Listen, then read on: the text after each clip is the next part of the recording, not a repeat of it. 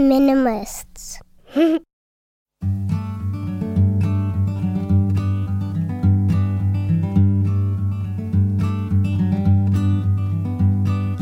Every little thing you think that you need. Every little thing you think that you need.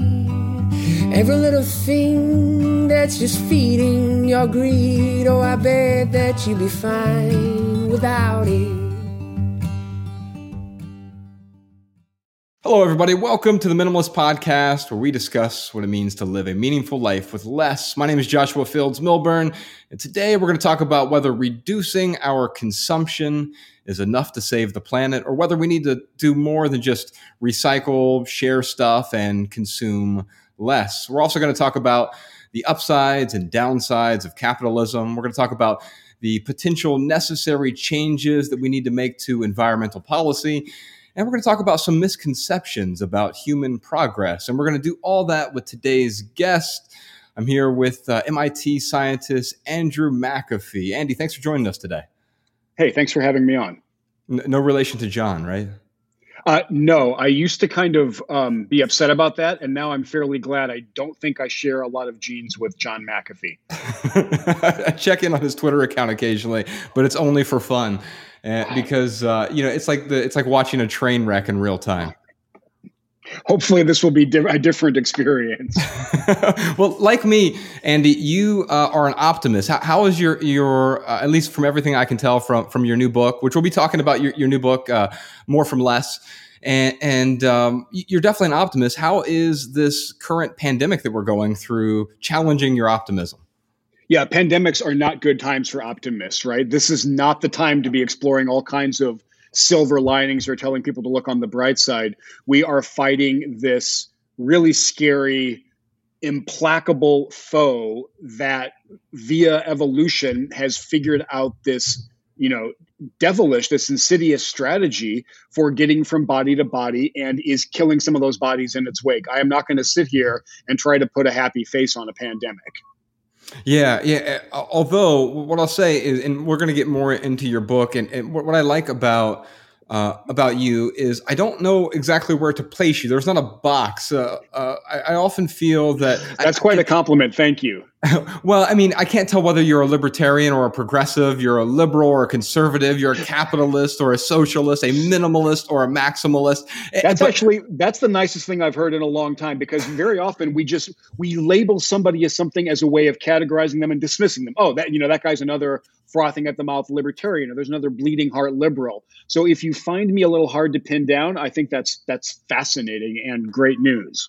Well, and I think the truth is that you are none of these labels and all of them at the same time. There, there are ingredients from each of these sort of recipes or ideologies, and we could talk about the, the dangers behind certain yeah, ideologies. I think, I think that's fair. Yeah, thank you. Yeah, and so this is a, a listener driven show. But before we dive into our audience's questions, would you please talk about a little bit about what motivated you to write more from less? Yeah, so I am not an environmental scientist, and if you'd asked me a few years ago if I was going to write about a book about the about the environment and, and the human relationship with the planet Earth, I would have said, you know, no, that that's not in my sweet spot at all. Until I read this amazing essay published, I think in 2015, by this wonderful scientist named Jesse Ausubel, and he said, "Hey."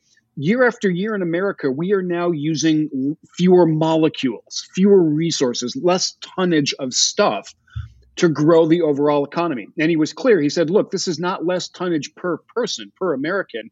This is less stuff year after year by all Americans put together. And I'm reading this, I'm like, oh, this this poor guy's mistaken, right? This is not how growth works. This is not right. how economies grow we grow our population, we grow our economy, thereby we grow our prosperity, we get well, eh, wealthier in aggregate over time. But duh, you need to take more from the earth. You need to take more resources, minerals, metals, fertilizer, water. You need, you need all these molecules to grow an economy year after year. And so I looked at the references Ausubel provided. He wrote this lovely essay, really thorough references, and I'm like, this guy's right. And it was weird for me because I study technological progress and how technology changes things. And I didn't think I had that nailed, but I kind of thought I knew the drill. And this dematerialization was not part of my understanding. So getting on top of that and then trying to extend Jesse's work and some other work and figure out why it was happening. What's be, what's the story here and, and what does this imply for things like growth and capitalism and our relationship with the planet Earth? It, it just was a project I could not walk away from.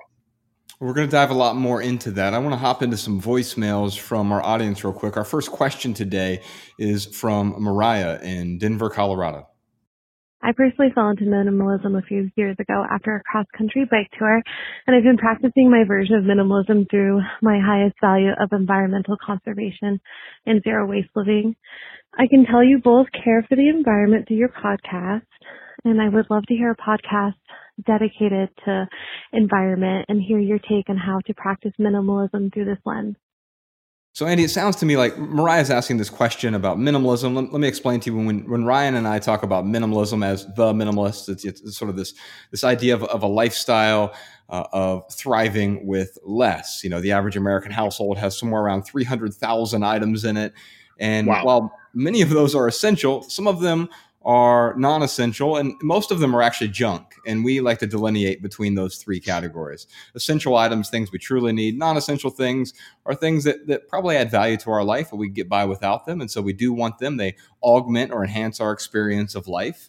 And then, of course, most of those things are the junk, the things we hold on to just in case we might need them someday in some non existent hypothetical future.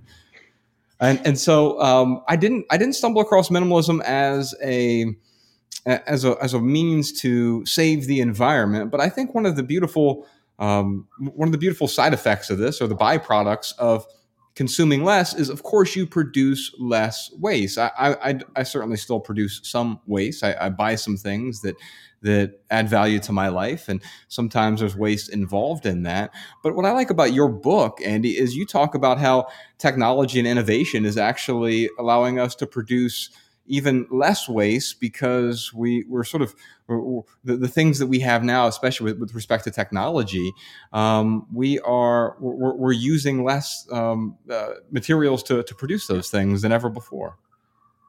Yeah, and the central phenomenon of my book of more from less is this big corner that we've turned or this weird tipping point that we reached where we can continue to grow our populations and our economies while taking less from the earth, fewer resources, fewer minerals, all of that.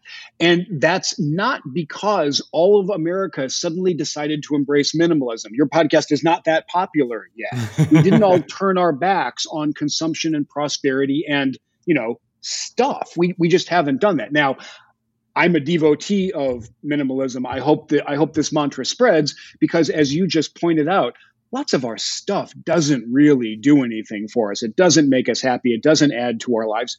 Great. Have less of that stuff. I think that's fantastic. That will support the trend that's already underway of being able to live our lives and not have to feel like we're suffering or we're going without and continue to enhance prosperity around the world while at the same time lightening our footprint on the earth, taking better care of our planet. There's this strong intersection with my most recent work with minimalism and with being good to, to this earth that we all live on. Now, didn't I mean what, what, the only the only problem I have right now when I think about this is I do feel like overconsumption got us here in the first place, and it was irresponsible of of us. We haven't been good stewards of of the resources that we have. Are you saying that that innovation and technology allows us to be better stewards of of those resources? It, it, absolutely does. It's not the whole story, but it's a critically important part of the story. And I just want to agree violently with you that for a long time, we were not good stewards of the planet that, that we have swarmed all over. And I'm intensely grateful. We're, we're one day away as we record this podcast from the 50th anniversary of Earth Day.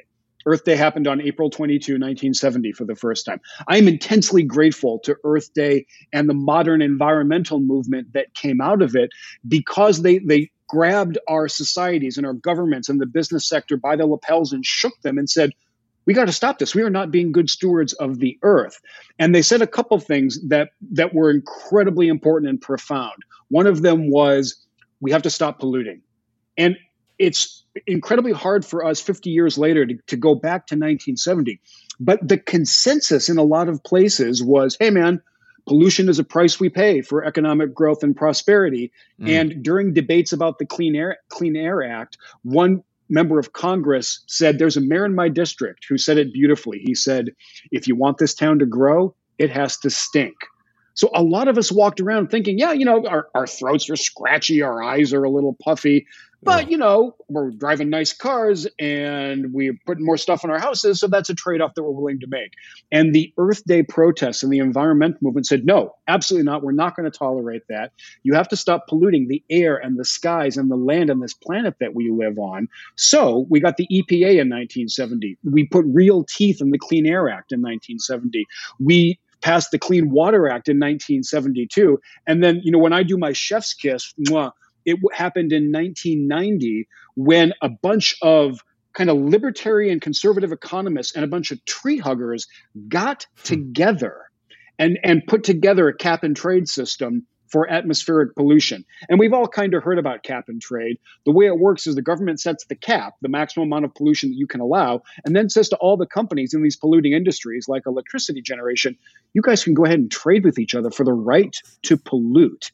And that sounds deeply bizarre, right? We don't want mm-hmm. pollution, let alone buying and selling the right to pollute. But the insight was spectacular, and it was that some emitters will have an easier job reducing their emissions and some will have a harder job. What we care about is the overall reduction in the emissions. We don't care if one is comparatively dirty and one is comparatively clean. That's a second order consideration. We want that overall cap to come down.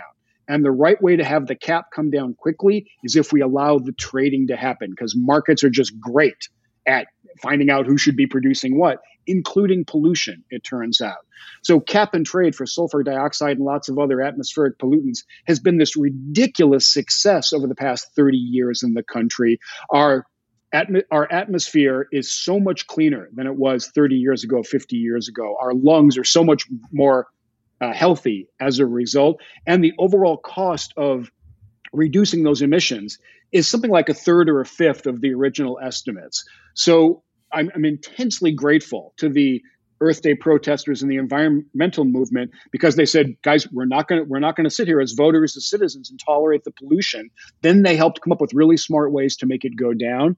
And then the other thing they did was say, uh, we have to stop killing the creatures that we share the planet with. Just this fundamental aspect of stewardship, right? don't kill the other creatures. Mm-hmm. we were failing that in a huge way. Yeah. We drove the passenger pigeon extinct by 1914. This was a bird in the 19th century that flocked eh, in in groups so dense that they could blot out the sun. Right. And we made it extinct early in the 19th century. We damn near drove the North American bison out of existence. And over the course of the 20th century, we had these industrial era ships and we went after whales in all the oceans of the world with this kind of wanton glee and we almost wiped out many, many different species of whale. We did it not because they had any magic ingredient that was so rare we couldn't find it anyplace else. We made margarine and lubricants out of the world's whales. I mean, this right. this is a crime, right? This is a moral crime. And it would have been compounded if we'd driven more of these creatures extinct. And so the Earth Day movement said, we're not, we're not going to allow this. We're not going to tolerate this anymore. We had a whale moratorium, which was passed, I believe, in the early 1970s. Most countries around the world have signed up for it. And you asked earlier what I'm optimistic about. Man, one of the things that makes me really optimistic is these things work. And a phrase that I first heard from Stewart Brand is nature bats last. And if we can just kind of get the hell out of the way, give the oceans back to the whales, fence off oceans and national parks and seasons of the year from hunting and exploitation, these animals will come back. We, we once we drive them to extinction, we don't have the toolkit yet to bring them back.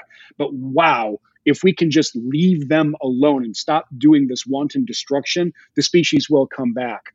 There are we, we believe that there were about 500 individual blue whales left in the world's southern oceans in the early 1970s. I think there are, depending on which estimate you believe, between 10 or 20,000 or even more of these animals in the mm. world's southern oceans right now. Man, we can win these battles. And that's what environmentalism taught me. We have to fight these battles and we have to win these battles. Now, after, you know, I can't praise them enough for that, but we have to say a couple things I think that they got wrong.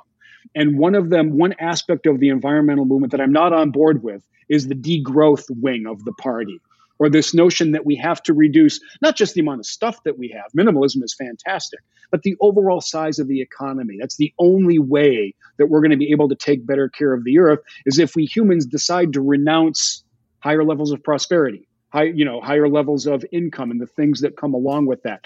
I am not on board for that for the mm-hmm. really simple reason that I don't think the evidence shows that degrowth is necessary. America has not embraced degrowth over the past half a century.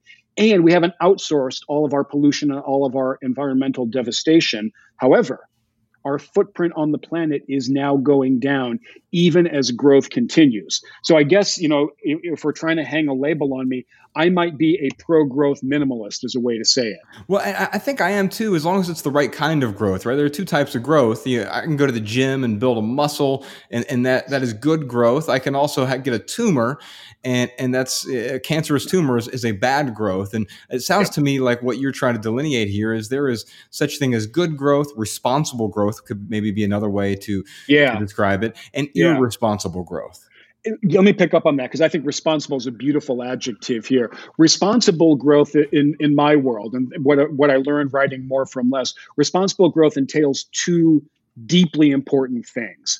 First of all, we have to deal with the bad side effect of growth, of stuff, of, of, of generating an economy.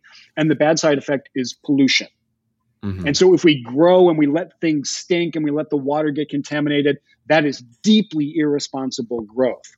But what I think we have learned is how to have growth that is responsible in that way. I'll say it again pollution levels are down. The air is so much cleaner. The air over London, for example, is much, much cleaner than it was in 1700. This just blew my oh, mind. Oh, wow when I heard about it for the first time. And by the way, if you think I'm I'm nuts or if you don't believe me, you can read my book or go to Our World in Data, which is one of the great websites that's ever been created because it's exactly what it says, just a bunch of data, and you can go double check almost all the claims that I'm making here. And there's Charles, a great graph. link to that in the show notes.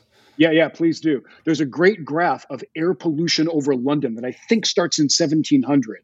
And where it is right now, is so much lower. We need to be clear, even before the COVID uh, recession kicked in and, and the skies got so much cleaner because we're not driving anywhere, even before then, we're doing so much better than we've been doing for hundreds of years. So, the first aspect to me of responsible growth is growth with lower pollution over time. The second aspect is to say, look, there are some things that we are not going to use as raw materials to fuel our growth. You know, the process of production is converting raw materials into finished goods. The idea that whales were an okay raw material to me is de- like wrong, wrong, wrong, wrong, wrong. Totally. Let's not have endangered animals as, as inputs, as raw materials for our productive processes. Let's not chop down vulnerable forests if we have an alternative. Let's take ecosystems and creatures and species and put them outside of this, this relentless engine of capitalism and markets that we have. And I will sit here and cheerlead all day for capitalism and markets because I think they make humanity more prosperous and they solve our problems over time. I am never going to cheerlead for putting whales into the capitalist system. That's just a mistake. Mm. So, if we can do these two things, if we can deal with the bad side effects of growth, which is primarily pollution, and we can we can call time out or, or, or call BS on having vulnerable ecosystems and creatures be an input to growth and input to production, man, if we do both those things, and that's really important homework, I kind of sit back and get uh, confident that we're going to do the right thing by the planet. You know what I like about your book is you are at times you're you're both pro market and pro regulation. These two things that exactly. It, it, it's almost as though there is a, a tension here, but it's a necessary tension. It's a completely necessary tension. And and my view is not that wacky, actually. If you go look at any good Econ 101 textbook, and, and Econ 101 is a phrase that I use all the time to describe people who have, you know, a decent introductory grounding, a solid grounding in economics. What you will learn in your Econ 101 textbook in the first couple chapters is markets are awesome, right? Markets are the best things that we humans have ever come up with mm-hmm. to produce goods and services and get them to the get and allocate them correctly. Not to say markets are perfect, right? Like I don't want to be come across as some kind of fundamentalist, but markets are really good at producing and allocating things. About chapter, you know, three or four in your Econ 101 textbook, you switch over from extolling markets to examining their failure modes. Mm-hmm. And the mm. first one that you typically learn about is an externality, and in particular, a negative externality, which is the kind of externality you don't want, which is very simply, uh, Josh, if you and I decide to engage in a transaction in most cases, the rest of the world doesn't care about it. If you and I engage in a transaction that makes things worse for other people somehow who are not part of that transaction, that's a negative externality. In I, almost every good Econ 101 textbook that I've come across, exhibit A of your negative externality is pollution. If you buy from my factory, but my factory pollutes, then the people in my neighborhood, whether or not they're buying my stuff, are suffering from it. We, we, we can't we can't deal with negative we can't allow negative externalities. And here's the key point. Markets left to their own devices typically don't deal with them don't solve them. So this is when you know every decent economist that i know acknowledges a proper role for government to deal with negative externalities. So that's why I, the libertarian label very often uh, sits sits uncomfortably with me. I just have too much of an awareness of negative externalities and how bad they are and how critically important they are to deal with. And as much as I love markets, I don't think they naturally do a good job of dealing with pollution and pollution and other negative externalities. We're seeing this right now play out in real time, as you mentioned with this pandemic. The air is much cleaner. I'm here in, in Los Angeles right now, and I've I've never ever seen it even remotely close to this. It, it's yeah. it's like I live in a different place. It's like I moved somewhere else. And, yeah, it's weird, to, isn't it? It, it is it's totally weird but it, to me this is the experiment. This this is showing you right now that if we innovate uh, enough if we are 100% electric cars at this point this is Amen, what the man. air would look like right now. That's right. That's right. And so th- this is a really key point because i was just talking about the victories of the past half century of the environmental movement. The air in la holy Toledo, is it cleaner than it was in 1970? I mean, before the pandemic kicked mm-hmm. in, the air mm-hmm. in LA was so much cleaner than it was in 1970. Sure. We don't have killer smogs anymore. We don't have smog alerts on the morning drive time radio anymore. However, it's really important to say this clearly. Pollution is still too high. And this yeah. is one of the things we're learning with the pandemic is if when all these internal combustion engines leave the highways, mm-hmm. the air gets a lot cleaner in Boston and LA and all these different cities. That tells me that we have a, a, a we've come so far we got a long way to go still. If we really want to live on a cleaner earth and take better care of us and our planet, there's a lot more work. I think we know the path ahead. And like you just said, it's to go through this energy transition, to electrify the fleet so that we're not putting out all these particulates all the time. And in my view, all that electricity would be generated by nuclear power plants all over the world. That's the utopian sci fi future that I want to live in. Well, Mariah, thank you so much for your question. I'm going to send you a copy of Andy's book, More from Less. I hope you find a lot of value in that. And I want to move on uh, really quickly to our lightning round. Now, this is where we answer our audience's text messages. You can text us your questions 937 202 4654. And those texts actually go straight to Ryan's and, and, my phones. We answer as many as we can. We, we don't answer every question, but occasionally we answer them on air here on the podcast. Now, Andy, during the lightning round, uh, we do our best to answer questions with a short, shareable, less than 140 character response. Wow. Really, we no, I'm, uh, we maunder on a bit, and then Sean tweezes out something, makes it tweetable and beautiful in in post. So, uh, our question today is from Sabi. Sabi wants to know how do we rewire people's brains so they don't impulsively buy dumb stuff? Now, this is obviously a, a, contributing factor, Andy, to a lot of this is exactly what we were talking about earlier irresponsible growth. A lot of that is us, uh, uh, uh corporations, or even individuals. Uh, touting a message of of more, more, more. You are incomplete, and thus you need to purchase my product or service and therefore yep. you will be complete as soon as you do that. Now, we, have all tried this. Uh, we've all bought things to be happy, and of course, in the moment we get the the momentary burst of pleasure or dopamine, but long term. um, the, the the pleasure fades, and in yeah. fact, the object of our consumption and, and joy becomes the object of our discontent on a long enough timeline. And yep. so, uh, my, my pithy answer is just minimize carefully. That which is essential for the next person may be non-essential for you, and I think that's that, that we want to keep that in mind as well. We we see these advertisements for the thing, the the widget, the car, the shirt, whatever, and it looks appropriate on the mannequin or in the advertisement. But the question is, is that appropriate for you? And and, and I, I, wonder how you would address Sabi's question here. Um, I mean, of course, we can have regulations, but I, I don't want to judge people and say you shouldn't buy this this, no, this certain thing. Yeah, absolutely because, not uh, you in your in your book, in fact, you you you were sort of against central planning, especially government central planning. Deep, deeply, virulently. Again, I sh- actually that's not the adverb you should use in this day and age, right? Mm-hmm. I am adamantly against central planning. I'm, I'm not virus like about anything. Well, let's let, us let us talk about this question. Let, us maybe dive a little bit a little bit deeper here. Um, we don't want to stop people from from buying stuff. Uh, quite often, we want to open their eyes, and that's the difference between I think minimalism. I, don't think of minimalism as an ideology. Uh, similar, so it's not to, asceticism. Yeah, no, no, it, absolutely not. And, and in fact, you know, um, and, and it's not even you know stoicism, uh, which I I think aligns uh, aligns quite closely to to minimalism. Um, yeah. it, it's almost stoicism for your stuff in, in a way.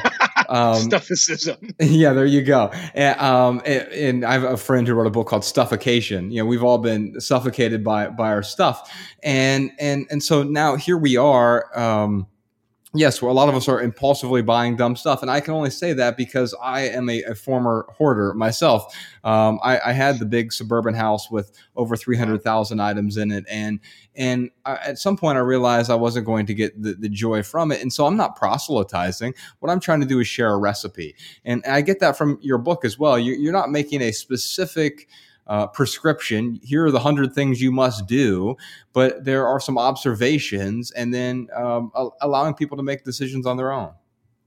So let me give a really short answer to this excellent question, and then a little bit longer one. My short answer is just repeat the mantra: "Stuff does not make you happy." Mm. And, and, Josh, I know that's your whole reason for for setting this up and for getting these ideas out there into the world. We just need to keep repeating it to ourselves. And at that moment of purchase, when we're going for that dopamine hit, just get if that mantra kicks in, no, actually, stuff does not make us happy. And, and the more often I repeat that to myself, the more it sinks in. Now, let me give you a little bit longer answer to that question, which is the answer that I learned from uh, Danny Kahneman, who's just, you know, he's, he's a living legend. Yes. He's the first non economist to win the Nobel Prize in economics. He's a psychologist by training. And I've met Danny, I've talked to him a couple times. He's just this like, he's like Yoda. He's just this deeply wise, thoughtful guy. The, the force mm. is like is super with Danny Kahneman. And we invited him to one of our conferences, and my co-author Eric Brynjolfsson was interviewing him on stage, and he said, "Danny, I know you've been doing some happiness research. What, what can you tell us about it?" And uh, Kahneman said, "When I was um, a kid or a young man in Israel, we got air conditioning for the very first time, which, like you can imagine, is a big deal in Israel, right?" And mm-hmm. Kahneman said, "When man, when that when that AC unit kicked on for the first time, it was like that like the skies had parted and heaven had opened up. And it was just the most amazing feeling of not sweltering in you know summer in israel. And he said it made me deeply happy. And then he said does air conditioning still make me deeply happy? I'm like no. I'm, I'm, I'm glad i'm not sweltering but do i break out in this crazy smile like i did the first time the ac unit kicked on? And he's like no and so I'm in the audience thinking he's just telling us a story about how we get accustomed to things and we're constantly, you know, we're wired to want more and happiness is elusive and all that. And I was kind of like, yeah, I get it, but it's kind of a bummer. And then Kahneman said, now think about your um, Friday evening poker game. He said, you can have that Friday evening poker game for 30 years with the same group of friends. And you will look forward to the Friday evening poker game in the 30th year as much as you did during the first year. And I'm sitting in the audience. It was like somebody had dropped a, a brick on my head of knowledge. Mm. And I'm like, that is actually completely correct. Because when I think about the times that, that you know I look forward to, it ain't the shopping trip, it, it's it's not you know clicking on the the purchase button. It's oh man, I've got some friends coming over. I got these, I got new friends and old friends. I got this crowd that I'm into, and we're just going to hang out. We're going to go do something like that. Man, happiness is the right word for that feeling. So what what what Kahneman taught me, you know, the mantra is stuff doesn't make you happy.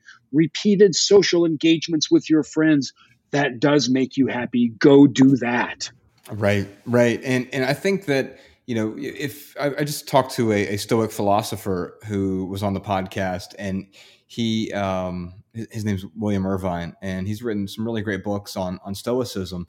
And and what I learned is that you know if you dropped a Stoic into you know from, from you know 2,500 years ago or whatever, you drop them into 2020, even amid the the pandemic, they, they would be so amazed and they would look around at so many people who are so discontented and and and say, "Oh wow, you, you you're you're a really troubled person. If you're not able to be contented uh, with with all of this, you know, sort of progress and, and all of the uh, all, all, of the benefits of, of modern life, then uh, maybe you're telling yourself the wrong story. And I, I think that story is that we're constantly pursuing things to make us happy. And what you're illustrating there is that our experiences uh, have a much better return on investment than buying the next widget and a particular category of experience. There are several categories of experience that that will bring you that real, that deep happiness. One of them is again, it's the Friday night poker game. It's dinner parties with your friends. It's going for a walk together. We humans are such an intensely social species that we almost forget that. It's almost it it it, it goes beneath the um, surface, but mm. we're the most intensely social species in many ways on the planet and cutting ourselves off from that. It's really easy to do because there's there are screens, there are things, we're super busy, we've got jobs, we've got all kinds of reasons not to do that stuff. Man, prioritizing that, like having a group of friends, investing in them, spending time with them, just hanging out. That may, if that that's one of the surest ways I can think of to be happier. Yeah, you're reminding me of a one of my favorite jokes from a, a comedy special recently. Ronny Chieng has, this great comedy special, and uh, one of his bits is uh, it, when I came to America, it seemed like Americans were having a competition to see how many screens they could get between their face and the wall. and it's so true. I mean, I I, I, I see it all, all, the time, and I am I, I am myself a, a victim of not being intentional. You've got the TV on the wall and the iPhone in the hand, and yeah. the, the Kindle or the tablet or, or, the and people have the Apple Watch and everything else is like right there. Um, and and um, I'm pacifying myself, but that's not happiness. Pacification is is is distraction. It's different. Yeah. yeah absolutely. And I will I will defend technology all day, every day. I write books about it. I've devoted my career to trying to understand where this tech is taking us. And in general, I think it's taking us to a better place. I really, really do. But you bring up something. These screens, these devices are incredibly powerful things, and they have improved humanity. And if you don't believe that, go to a part of the world that doesn't have even basic ability to communicate or share knowledge or see what the world is up to, and then watch what happens when they get these phones, get smartphones for the first time there's not a dry eye in the house, right?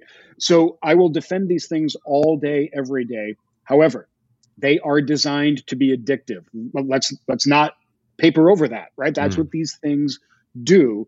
And okay, so is an Oreo cookie, so is a hot fudge sundae, so is heroin. Lots of things are designed to be addictive.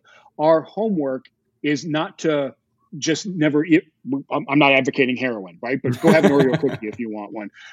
Go have a phone go have an apple watch go do these things and don't deny them to other people. However you're just dealing with another addictive device. Part of our homework as thinking people is to rise above that and and not not just like pacify not just be uh, be a recipient and i and uh, um, a passive recipient of what these screens, what these devices want us to do. So, one of the most helpful things that I've done is when I first get up in the morning, I have a no screens for 15 minute rule, and I drink my espresso and I kind of walk around and stretch and do stuff like that. And I find that's really helpful because if I don't do that, I'm looking at a screen, you know, 30 seconds after I wake up in the morning, and I think that's a bad way to go. Again, as much as I love these devices and these technologies.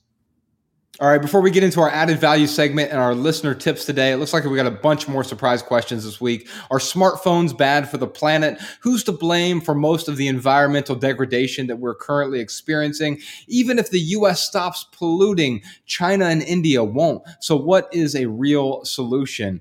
Will the COVID 19 pandemic significantly slow our consumption of junk?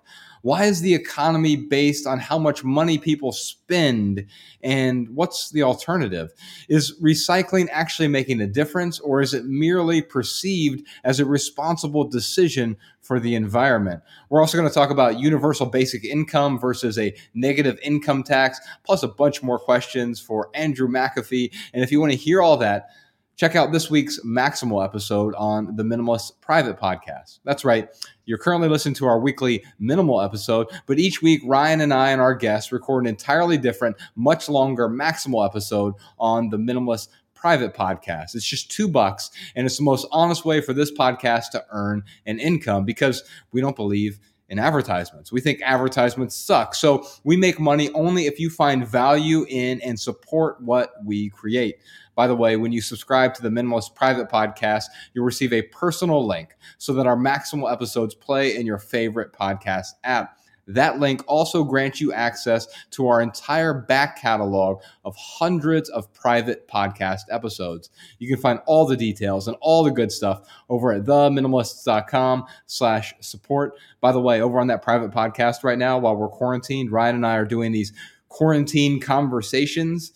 Uh, we're calling up friends and friends of the podcast and family members, and we're having these these quick like 12 minute conversations. We're doing it every day on the Minimalist private podcast. Whenever we're not putting out uh, an episode, a regular podcast episode, we're having these little short episodes or these 12 minute conversations about people are coping with how they're coping with the the pandemic, how people are sometimes even thriving during the pandemic, and what to expect after this entire crisis has passed us where are we going to go from here? We're having these conversations with a bunch of different friends and experts, and I think you'll find a lot of value in those. By the way, those are completely free to the people who support us on Patreon. All right, here are some voicemail comments and tips from our listeners. Check them out. Hey, Josh and Ryan, this is Andy from Portland, Oregon. I wanted to call to give you guys a packing tip so, I have done a lot of traveling in my life. I used to travel for work four to five days a week. Um, since then, now I just travel for fun usually. But one of the best uh, things that I came across to really minimize what I travel with is to pack in advance, to try to pack for my trip a couple days and really lay out my outfits for each day, see what items I can mix and match. Then I put it all in the suitcase and I wait and then two days before the trip, I'll go in and say, What can I remove? What do I not think that I'll need? I find that when I revisit my outfits or my planning, that it's easier for me to take out a couple excess items. I like to consider myself somewhat fashionable, so whether it's um, a bag or a pair of shoes or a shirt, I usually find that I can take out one or two items. This has allowed me to go to China and Russia for three weeks, both for fun and for work, all in a carry on. Hi, this is Tracy from New Jersey, and I'm responding to Amy's dilemma with the pictures that she had from the passing of her father. This happened to us a few years ago when my husband's parents both died within a, a short span of each other. And we took all of the pictures from their home in order to try to organize them for the family. What worked really well for us is I went through the pictures instead of him because I was more dispassionate about it. Uh, the pictures didn't hold a lot of memories for me, and I think he would have agonized over each and every photo. The first thing I did is I separated any photo that didn't have people in it and I got rid of them. My in laws loved taking pictures of landscapes and flowers and birds, and they were beautiful, but they had no meaning to us at all. I'm sure they gave my in laws great pleasure, but they didn't hold any meaning for us, so those immediately went.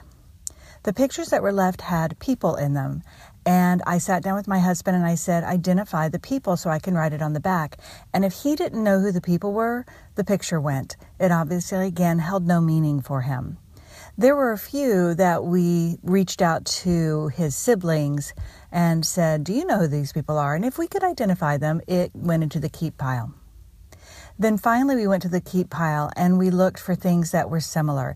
If there were 10 pictures from a party, nine of them probably went.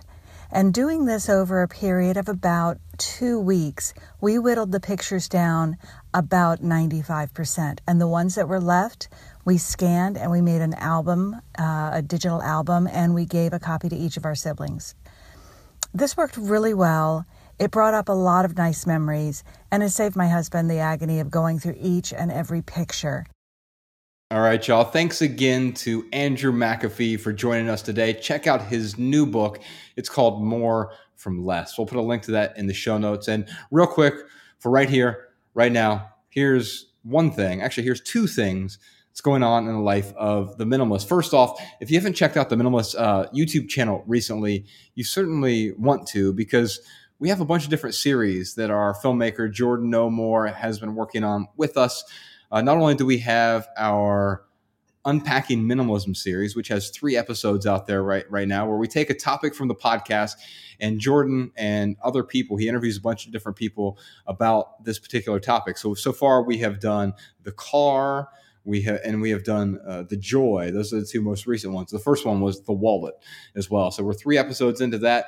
YouTube.com slash the minimalists. Also over there, you can find a new series that we're working on called Let's Talk About Less. This is a video essay series where we talk about a particular topic and that is coming out in May. So you uh, right now, uh, when, when you're listening to this, you'll be able to check out this new series. Let's talk about less. I'll be talking about topics like minimalism and the economy, and these video essays where I spend three to ten minutes diving into a particular topic and making my arguments for living a minimalist life with respect to that topic. Also, there you can find three seasons of living room conversations where Ryan and I meet in our living rooms and we answer your questions one question at a time. It's uh, simple advice for simple living.